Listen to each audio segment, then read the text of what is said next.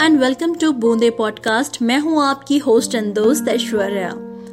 दोस्तों, जब अंग्रेज़ों ने भारत की ज़मीन पर कदम रखा था, तब किसी ने नहीं सोचा था कि वो भारत को दो टुकड़ों में बांट देंगे।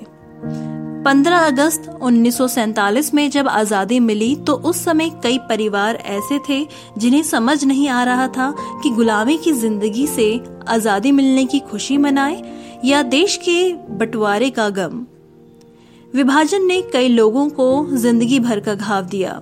कुछ ने अपनों को खोया तो कुछ ने अपना घर और व्यापार।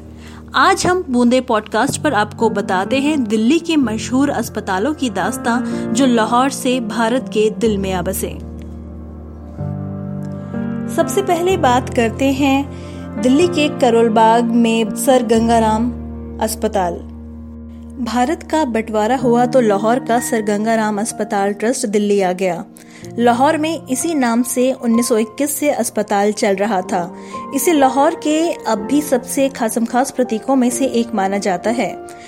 उन्नीस सौ इक्यावन में सर गंगाराम के नाम पर राजधानी में सर गंगाराम अस्पताल स्थापित हो गया था।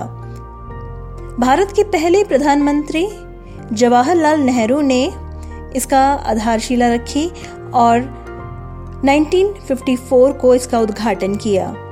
यहाँ सर गंगाराम की एक प्रतिमा भी स्थापित है। सर गंगाराम प्रसिद्ध सिविल इंजीनियर और बिजनेसमैन थे। उन्हें आधुनिक लाहौर का पितामह भी कहा जाता था। गंगाराम के तीन बेटे थे सेवक राम हरिराम और बालराम। वो विभाजन के बाद दिल्ली शिफ्ट हो गए थे।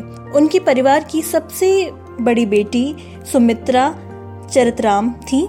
उन्होंने श्री राम भारतीय कला केंद्र की स्थापना की थी। सर गंगाराम हॉस्पिटल से चंद कदमों की दूरी पर है doctor B L Kapoor hospital. इसे बीते कुछ सालों में बी एल के भी कहा जाने लगा है। इसी नाम से एक हॉस्पिटल 1947 से पहले लाहौर में भी था। डॉक्टर बी एल कपूर ने 1930 में लाहौर में महिलाओं के लिए अस्पताल स्थापित किया था। 1947 में वो भारत आ गए। तब उन्होंने लुधियाना में एक हॉस्पिटल खोला। भारत सरकार के आग्रह पर उन्होंने 1956 में दिल्ली में 200 बेड का अस्पताल खोला। इसका उद्घाटन जवाहरलाल नेहरू ने 1959 में किया था। इसी तरह से मूलचंद हॉस्पिटल का संबंध भी मूल रूप से लाहौर से ही है। दोस्तों, अगर आपको हमारा एपिसोड पसंद आया हो तो हमें Boonde dot podcast at gmail dot com पर अपना फीडबैक भेज सकते हैं। फ़िलहाल अब मुझे यानी अपनी दोस्त ऐश्वर्या को दीजिए इजाज़त। तब तक आप हमारे बूंदे पॉडकास्ट को सुनते रहें। Spotify Saavn, Gaana Amazon music और गूगल पॉडकास्ट पर।